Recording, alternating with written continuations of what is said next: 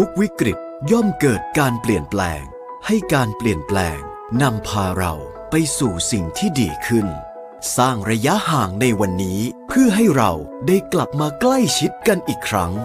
เราทุกคนจะร่วมมือเป็นหนึ่งเดียว ก้าวผ่านวิกฤตครั้งนี้ไปด้วยกัน ปตทขอส่งกำลังใจให้ทุกคนพร้อมอยู่เคียงข้างคุณ สารพลังใจ We Fight Together มหาวิทยาลัยรามคำแหง รับสมัครนักศึกษาใหม่ พร้อมลดค่าหน่วยกิจ 40%ทั้งส่วนกลาง และส่วนภูมิภาค สมัครออนไลน์ได้ที่ www.ru.ac.th ตั้งแต่บัดนี้ถึง 2 สิงหาคม 2563 รายละเอียดโทร 02 310 8614 ถึง 24 เรียนราม ตอบโจทย์การเรียนรู้ในแบบคุณเวนลอย Chain Lube ลื่น เวนลอย Chain Lube ช่วยป้องกัน เวนลอย Chain Lube ยืดอายุการใช้งาน สเปรย์น้ำมันฉีดโซ่คุณภาพสูง เวนลอย Chain Lube กระป๋องสีฟ้า ด้วยคุณสมบัติแทรกซึมลึกถึงก้านและข้อต่อ ช่วยให้ทนแรงดึง และแรงกระชากได้อย่างดีเยี่ยม ยืดอายุการใช้งาน ป้องกันสนิมและฝุ่น ช่วยหล่อลื่นได้ทั้ง สายคลัตช์สายคันเร่ง สายเบรก โซ่มอเตอร์ไซค์และจักรยาน โซ่ในโรงงาน ลวดโลหะ สายพานลำเลียง สเปรย์น้ำมันฉีดโซ่เวนลอย Chain Lube มีจำหน่ายแล้วที่เดอะมอลล์ทุกสาขา และศูนย์บริการเวนลอยทั่วประเทศสเปรย์น้ำมันฉีดโซ่เวนลอย Chain Lube เวนลอย ลื่นเหลือล้น ทนเหลือหลาย ตรวจสอบทุกตลาดหุ้น วิเคราะห์ทุกตลาดการเงิน และอัตราการแลกเปลี่ยน พร้อมพูดคุยประเด็นร้อนในแวดวงธุรกิจกับ รายการเงินทองต้องรู้ โดย ขวัญชนกวุฒิกุล และปิยมิตรยอดเมือง ทุกวันจันทร์ถึงศุกร์เวลา 10 โมง ถึง 11 โมงฟังสดๆทาง FM 90.5 ออนไลน์ www.smartbomb.co.th และ on mobile application Smart Bomb Radio สถานีวิทยุกรมการพลังงานทหาร พลังงานทหาร พลังการทำไทย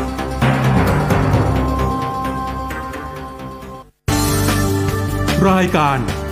Insider Talk โดยธนงขันทองและทีมงาน น้ำมันเครื่องเวลลอย เวลลอย ลื่นเหลือล้น ทนเหลือหลาย อรุณสวัสดิ์ท่านผู้ฟังทางมิติข่าว 90.5 ครับ ได้เวลาของรายการ Insider Talk วันนี้เราพบกันเช้าวันจันทร์ที่ 22 มิถุนายน 2563 อยู่กับผมกิตติดิษฐ์ธนดิษฐ์สุวรรณนะครับ ท่านผู้ฟังครับวันนี้ผมจะพามาเกาะติดความคืบหน้า เรื่องของร่างกฎหมายความมั่นคงฮ่องกงครับ ซึ่งถ้ายังจำกันได้นะครับ ก็เป็นร่างกฎหมายที่ถูกเสนอขึ้นมาในการประชุมใหญ่ของสภาแห่งชาติจีน ที่กรุงปักกิ่งเมื่อเดือนที่แล้วนะครับ แล้วก็แน่นอนครับ ก็สามารถผ่านการลงมติของสภาไปได้อย่างง่ายดาย แต่ในตอนนั้นเองนะครับเนื้อหาของกฎหมาย ยังคงมีความคลุมเครืออยู่มากครับ คือก่อนหน้านี้เรารู้แน่ ๆ ครับว่า กฎหมายนี้ทางรัฐบาลจีนต้องการนำมาใช้ควบคุม แล้วก็ป้องกันการประท้วงในฮ่องกงไม่ให้บานปลายกลายเป็นความรุนแรง กลายเป็นการก่อจลาจลเหมือนกับเหตุการณ์ที่เกิดขึ้นในปีที่แล้วอีกนะครับ ที่ผู้ชุมนุม ส่วนหนึ่งเลยนะฮะ แสดงออกชัดเจนว่าต้องการเอกราชให้กับฮ่องกง มีการไปขอให้ประธานาธิบดีโดนัลด์ทรัมป์ไปขอให้สหรัฐให้อังกฤษเข้ามาแทรกแซงสถานการณ์เนี่ยนะครับ แล้วในกฎหมายนี้ครับ มีการกำหนดชัดเจนบอกว่าจะต้องมีบทลงโทษสำหรับความผิดฐาน ล้มล้างการปกครอง แบ่งแยกดินแดน ก่อการร้าย ไปสมคบคิดนะฮะกับกองกำลังต่างชาติ คือเหมือนกับชักศึกเข้าบ้าน แต่คำถามสำคัญก็คือว่า แล้วในทางปฏิบัติล่ะ ร่างกฎหมายนี้ ถ้าเกิดมีการบังคับใช้ จะทำยังไงนะฮะในทางปฏิบัติ ล่าสุดครับเมื่อสุดสัปดาห์ที่ผ่านมา ก็เริ่มมีคำตอบที่ชัดเจนขึ้น เมื่อทางคณะกรรมการประจำสภาแห่งชาติจีนนะครับ ก็ได้มีการประชุมกัน เพื่อเตรียมพิจารณาผ่านร่างกฎหมายความมั่นคงฮ่องกงฉบับนี้นี่แหละ คือ เมื่อเดือนที่แล้วนะครับตัวร่างกฎหมายได้ผ่านการลงมติของสภาชุดใหญ่ จากนั้นตัวร่างกฎหมายนี้ก็จะมาสู่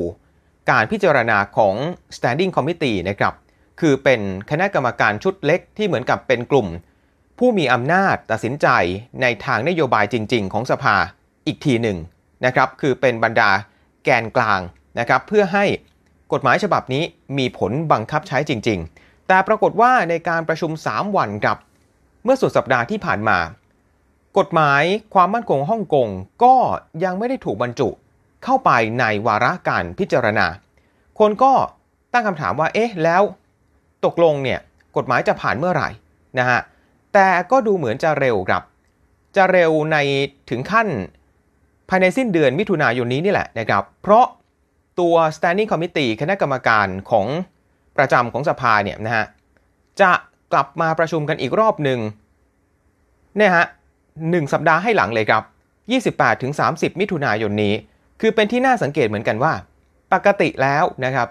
การที่ทาง standing committee จะมาพบกันจะมาประชุมกันเนี่ยแต่ละครั้งนะฮะมักจะห่างกันประมาณ 2 เดือน แต่อันนี้ห่างกันแค่ 1 สัปดาห์เท่านั้น แสดงว่า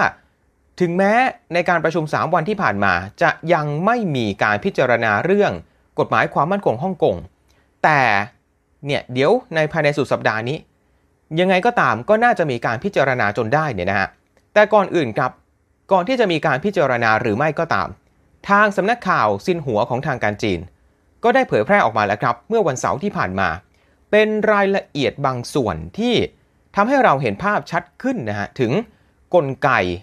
ในการบังคับใช้ในทางปฏิบัติของกฎหมายความมั่นคงฮ่องกงฉบับนี้นะฮะ คือก่อนอื่นต้องพูดถึงภาพรวมก่อนครับ พอไปดูเนื้อหาที่มีการตีพิมพ์ออกมานะฮะ เป็นรายละเอียดที่เราทำที่ทำให้เราเนี่ยได้เห็นมากขึ้นนะฮะ แต่อาจจะยังไม่ครบทั้งหมด ยังคงมีบางส่วนที่ละเอาไว้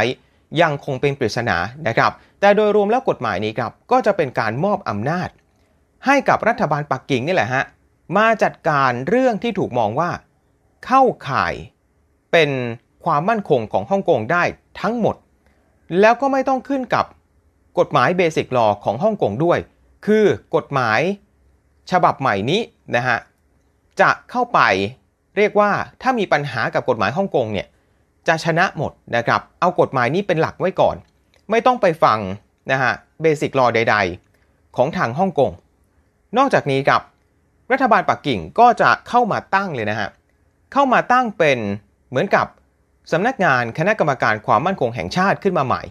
ไปตั้งที่ฮ่องกงเลยครับ ไม่ได้อยู่ที่ปักกิ่งนะฮะ ไปอยู่ที่ฮ่องกงเลย แล้วก็ไม่ได้ทับซ้อนกับ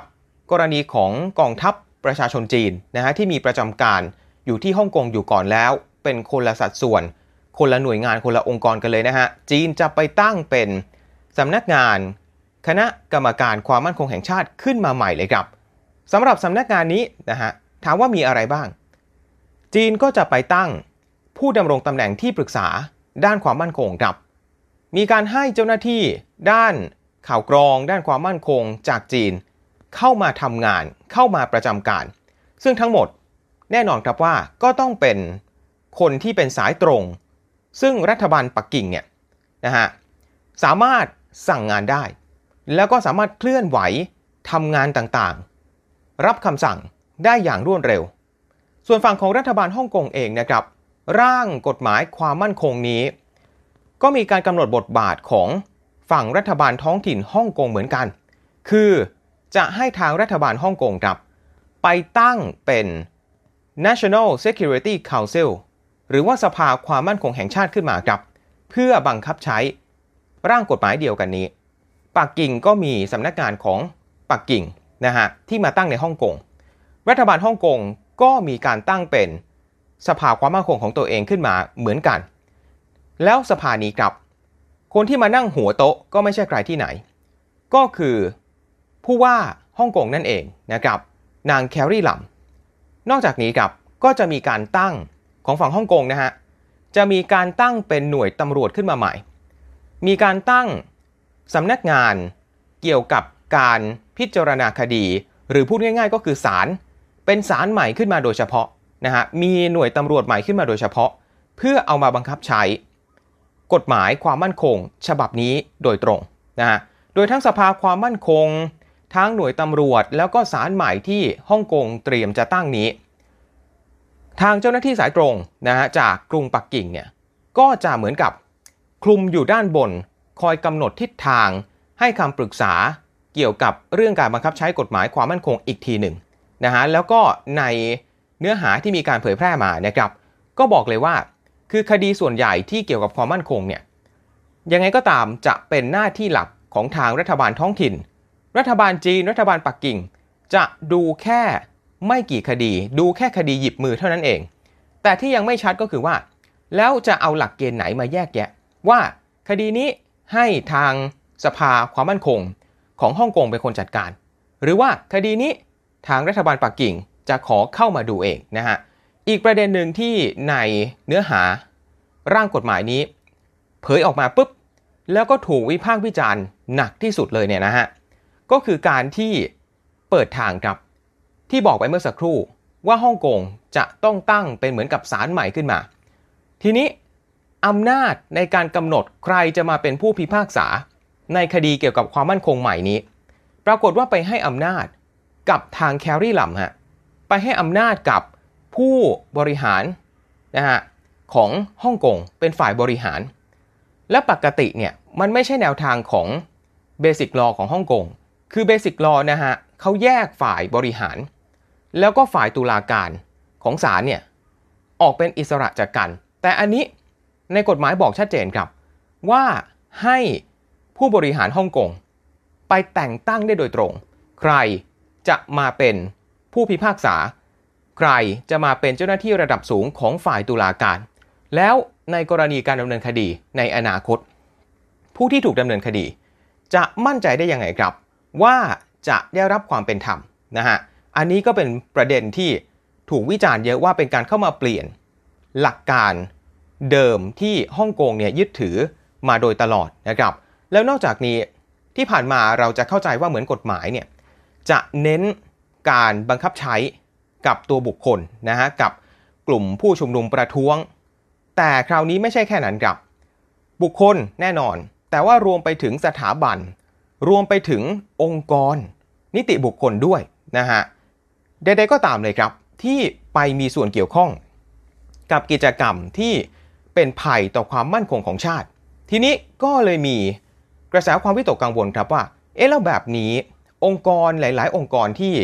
มีสำนักงานใหญ่ มีฐานปฏิบัติการหลัก อยู่ที่ฮ่องกงไม่ว่าจะเป็นองค์กรด้านศาสนา องค์กรด้านสิทธิมนุษยชน หรือว่าองค์กรไหน ๆ ก็ตามที่เป็นเหมือนกับ NGO นะฮะแล้วได้รับเงินสนับสนุนมาจากต่างประเทศ แล้วแบบนี้เนี่ยนะฮะจะเข้าขายหรือเปล่า ว่าเป็นกรณีการเรียกว่าสมคบคิดการชักศึกเข้าบ้านแบบนั้นนะฮะอยู่ที่ว่ากฎหมายนี้จะเอาไปบังคับใช้แบบกว้างขวางขนาดไหน จะถูกไล่ออกจากฮ่องกงไปเลยไหมนะฮะคือปกติองค์กรเหล่านี้เนี่ยไปตั้งในประเทศจีนส่วนอื่นๆ ไม่ได้อยู่ละ ก็ยังคงสามารถตั้งได้ในฮ่องกงแต่พอหลังจากกฎหมายนี้บังคับใช้ องค์กรเหล่านี้ NGO เหล่านี้จะถูกขับไล่ออกไปเลยหรือเปล่า ในอีกแง่หนึ่ง คนฮ่องกงที่เป็นพนักงาน หรือว่าทำงานให้กับองค์กรเหล่านี้ จะมีความผิดตามกฎหมายด้วยหรือไม่นะครับ แล้วก็อย่างที่บอกไปว่า ในการตีความกฎหมายนะฮะถ้าเกิดมันมีเรื่องที่ไม่ตรงกัน หรือว่าขัดแย้งกัน ระหว่างกรณีของกฎหมายภายในฮ่องกงเดิม แล้วก็กฎหมายความมั่นคงฉบับใหม่ กฎหมายปักกิ่งจะมีอำนาจ เหนือกว่ากฎหมายฮ่องกงเสมอ แล้วสุดท้ายคนที่ตัดสินใจ ไม่ใช่ผู้บริหารฮ่องกงนะฮะไม่ใช่สภาความมั่นคงของฮ่องกงแต่จะเป็นหน้าที่ของคณะกรรมการประจำสภาแห่งชาติจีนที่ปักกิ่งนู่นเลยครับ อันนั้นคือกลุ่มบุคคลที่มีสิทธิ์มีเสียง ในการตัดสินใจขั้นสุดท้ายว่าสรุปแล้ว อะไรถูกอะไรผิดนะฮะถ้าเกิดมีประเด็นขัดแย้งกันขึ้นมาจริง ๆ นอกจากนี้ กฎหมายนี้ยังครอบคลุมไปถึงนู่นเลยครับ เรื่องของการศึกษา คือร่างกฎหมายนี้นะครับ คือจะเปิดทางเลยฮะให้ทางหน่วยงานไม่ว่าจะเป็นสภาที่ฮ่องกงจะตั้งขึ้นมาใหม่ หรือว่าของทางรัฐบาลจีนก็ตาม เข้ามาดูเรื่องของหลักสูตรการศึกษา วางโครงสร้างยังไงที่จะให้ความรู้เกี่ยวกับเรื่องความมั่นคง การเรียนการสอน ในตั้งแต่ระดับโรงเรียนไปจนถึงมหาวิทยาลัย ในฮ่องกงนะครับซึ่งก่อนหน้านี้เรื่องของการศึกษาเกี่ยวกับประเด็นของประวัติศาสตร์จีน เรื่องของเออเพลงชาตินะเรื่องของความรักชาติเนี่ยก็เป็นประเด็นที่มีความตึงเครียดอยู่พอสมควรนะฮะในระบบสถาบันการศึกษาของฮ่องกงนะฮะแต่อย่างน้อยครับในกฎหมายฉบับนี้ก็มีการระบุเอาไว้ชัดเจนเหมือนกันว่า ต้องมีการปกป้องคุ้มครองนะฮะซึ่งสิทธิมนุษยชน เสรีภาพในการแสดงความคิดเห็น แล้วก็เสรีภาพในการชุมนุมอย่างสงบต่อไปนะฮะก็เหมือนกับที่ไม่ว่าจะเป็นรัฐบาลจีนหรือรัฐบาลฮ่องกงยืนยันมาโดยตลอดว่าอำนาจในการปกครองตนเองของฮ่องกงก็จะยังคงมีอยู่ต่อไป ตามแนวทาง 1 ประเทศ 2 ระบบ เพียงแต่กฎหมายฉบับนี้ จะเข้ามาจับเฉพาะกรณีหยิบมือเดียวเท่านั้น คือกรณีที่สุดโต่งจริง ๆ ที่เกี่ยวข้อง เรื่องของความมั่นคง อย่างเช่นการแบ่งแยกดินแดน การก่อการร้าย อะไรแบบนั้นจริง ๆ แต่เอาเข้าจริงท่านผู้ฟังครับ ต่อให้ในกฎหมายฉบับนี้จะยืนยันเรื่องของสิทธิเสรีภาพ ในการแสดงความเห็นในการชุมนุมทางการเมืองก็ตาม แต่คราวนี้เนี่ยพอมันมีกฎหมายฉบับนี้ขึ้นมา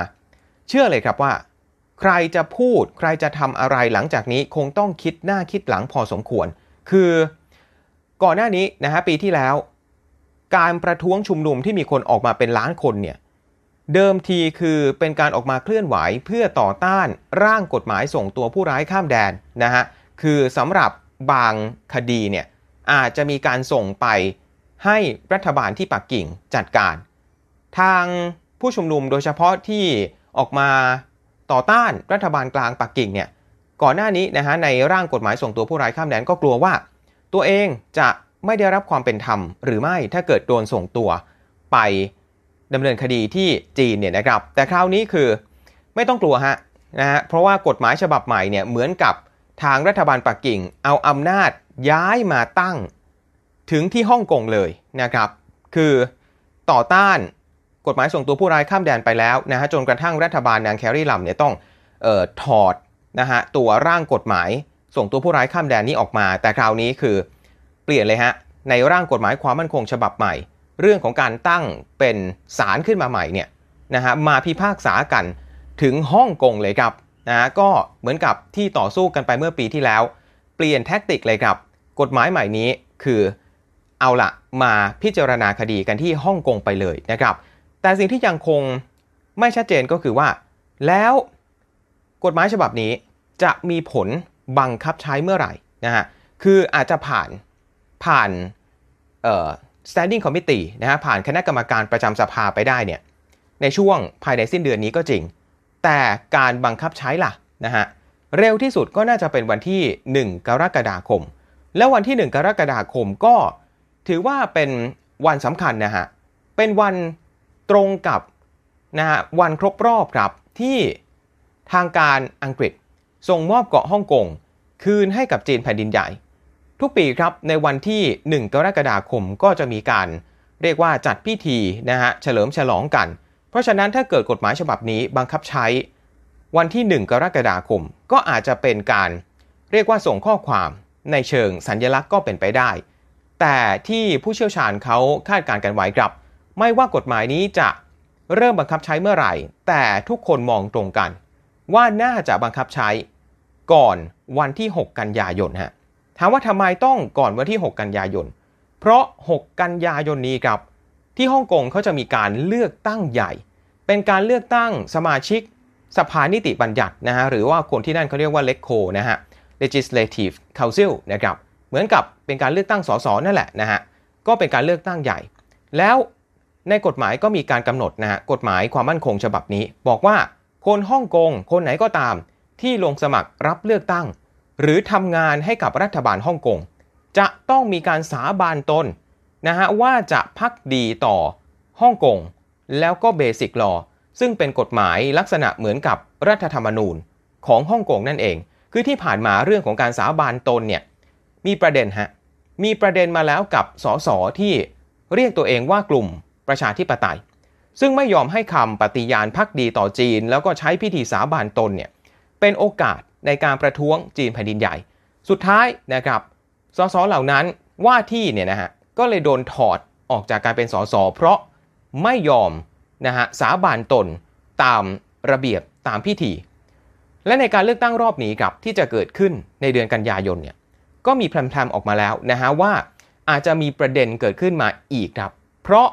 โจชัววองฮะนักเคลื่อนไหวคนสำคัญคราวนี้ บอกว่าตัวเองจะลงสมัคร รับเลือกตั้งเป็นสสด้วยฮะซึ่งหากเขาชนะขึ้นมา เหตุการณ์เนี่ยอาจจะมี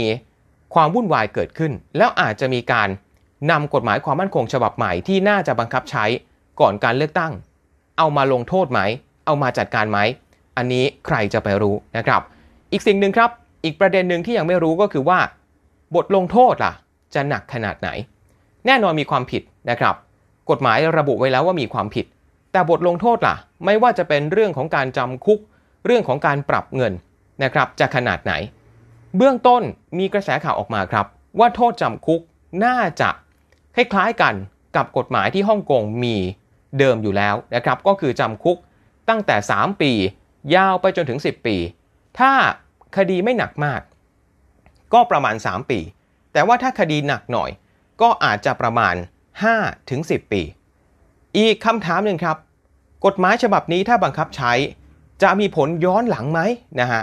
จะย้อนหลังไปถึงปีที่แล้วไหม ที่สามารถจับกลุ่มคนได้เป็นหลักพันคนนะฮะผู้ชุมนุมเป็นพันคน ไม่ว่าจะเป็นเด็กตั้งแต่ระดับ ประถมก็มีนะฮะมัธยม นักศึกษามหาวิทยาลัยคนทำงานเนี่ยเด็กๆเหล่านั้นจะมีความผิดตามกฎหมายความมั่นคง ฉบับใหม่นี้ด้วยหรือไม่ จะย้อนกลับไปเล่นงานพวกเขาหรือไม่ มาดู reaction ครับ มาดูปฏิกิริยาหลังจากเริ่มมีการเผยเนื้อหาในกฎหมายความมั่นคง ทางสมาคมนักกฎหมายฮ่องกงนะฮะบอกเลยครับว่า กรณีที่เกิดขึ้นในกฎหมายฉบับนี้ถือเป็นการเปลี่ยนแปลงครั้งสำคัญ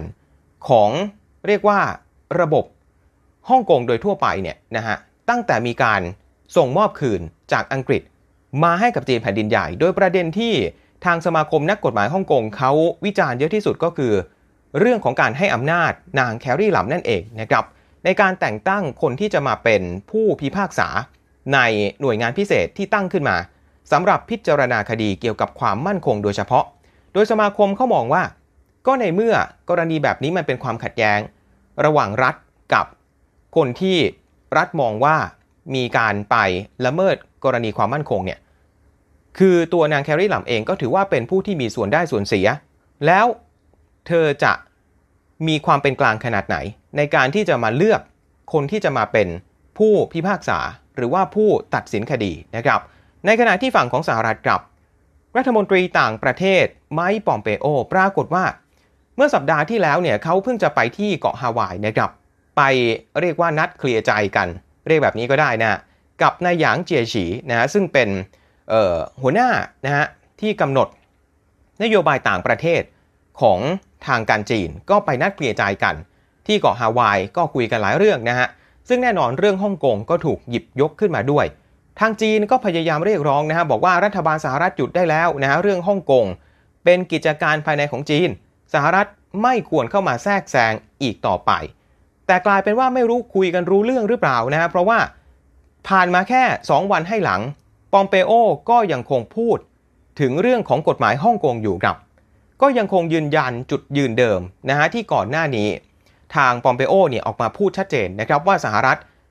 มองฮ่องกงว่าไม่ได้มีอิสระในการปกครองตัวเองตามหลักหนึ่งประเทศ 2 ระบบอีกต่อไป ซึ่งก็จะเป็นการให้อำนาจทรัมป์ และทรัมป์ก็ประกาศแล้วนะครับว่าจะเริ่มใช้อำนาจตามกฎหมายที่ผ่านสภา เมื่อปีที่แล้วในการระงงับสิทธิพิเศษต่างๆ ที่ฮ่องกงได้รับโดยเฉพาะสิทธิพิเศษทางการค้าเนี่ยนะครับปอมเปโอพูดล่าสุดบอกว่า ก็ในเมื่อรัฐบาลพรรคคอมมิวนิสต์จีน ปฏิบัติต่อฮ่องกงไม่ต่างอะไรกับเมืองอื่นๆของตัวเอง ไม่ต่างอะไรกับเมืองอย่างเซินเจิ้นหรือเมืองอย่างเซี่ยงไฮ้แล้วสหรัฐ ทำไมต้องปฏิบัติต่อฮ่องกง แตกต่างจากเมืองอื่นๆ ในจีนด้วย นี่นะฮะ ก็ยังคงออกมา แสดงจุดยืนเดิมของสหรัฐก็คือจะกดดันจีน ผ่านกรณีการบังคับใช้กฎหมายความมั่นคงฮ่องกงนี้ต่อไปนะครับ ในขณะที่ฝั่งยุโรปอันนี้น่าสนใจครับ สภายุโรปมีการลงมติกันเมื่อวันศุกร์ที่ผ่านมานะครับ บอกว่าถ้าเกิดมีการบังคับใช้กฎหมายความมั่นคงนี้จริง ทางยุโรปครับ จะเอาเรื่องไปฟ้องศาลโลกครับ จะไปยื่นเรื่องดำเนินคดีกับจีนนะฮะที่ศาลยุติธรรมระหว่างประเทศในกรุงเฮก แต่ก็นั่นแหละฮะพอพูดถึงศาลโลก บางคนก็เรียกว่าเอ๊ะเป็นเสือกระดาษหรือเปล่า มีการพิจารณาคดีก็จริง มีการลงมติ มีการ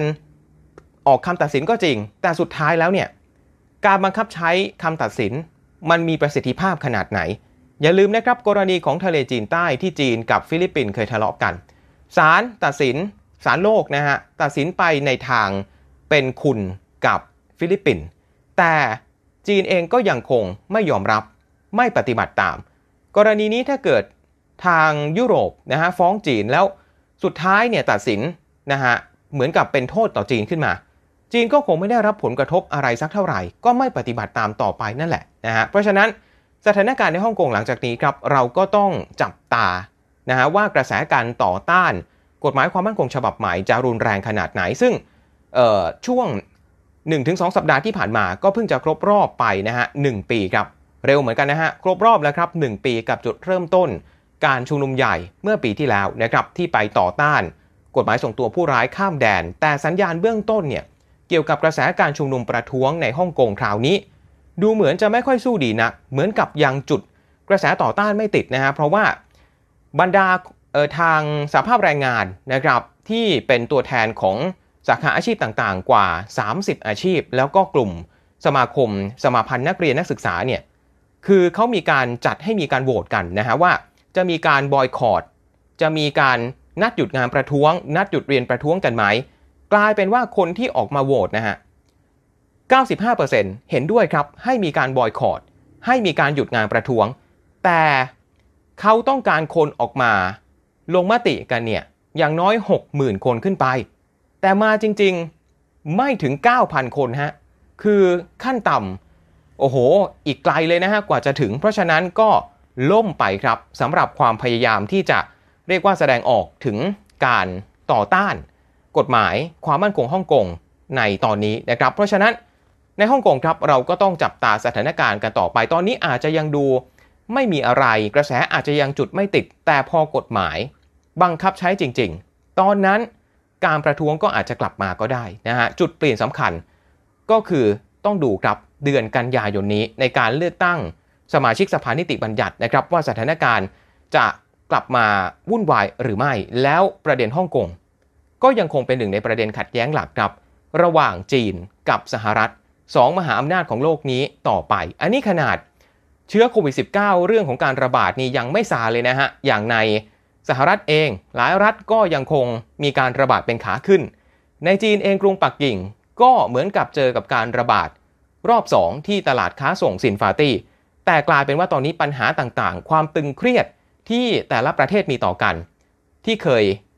เรียกว่าเป็นปมขัดแย้งกันตอนนี้ ก็กลับมาอีกครั้ง กลับมาให้เห็นกันแล้วนะครับ และนี่แหละครับก็คือทั้งหมดของรายการ Insider Talk ที่ผมนำมาฝากท่านผู้ฟังในเช้าวันนี้นะครับ วันพรุ่งนี้เรากลับมาพบกันใหม่ครับที่เดิมทางมิติข่าว 90.5 ส่วนเช้านี้ผมกิตติดิษฐ์ธนดิษวรรณต้องลาท่านผู้ฟังไปก่อนนะครับ สวัสดีครับ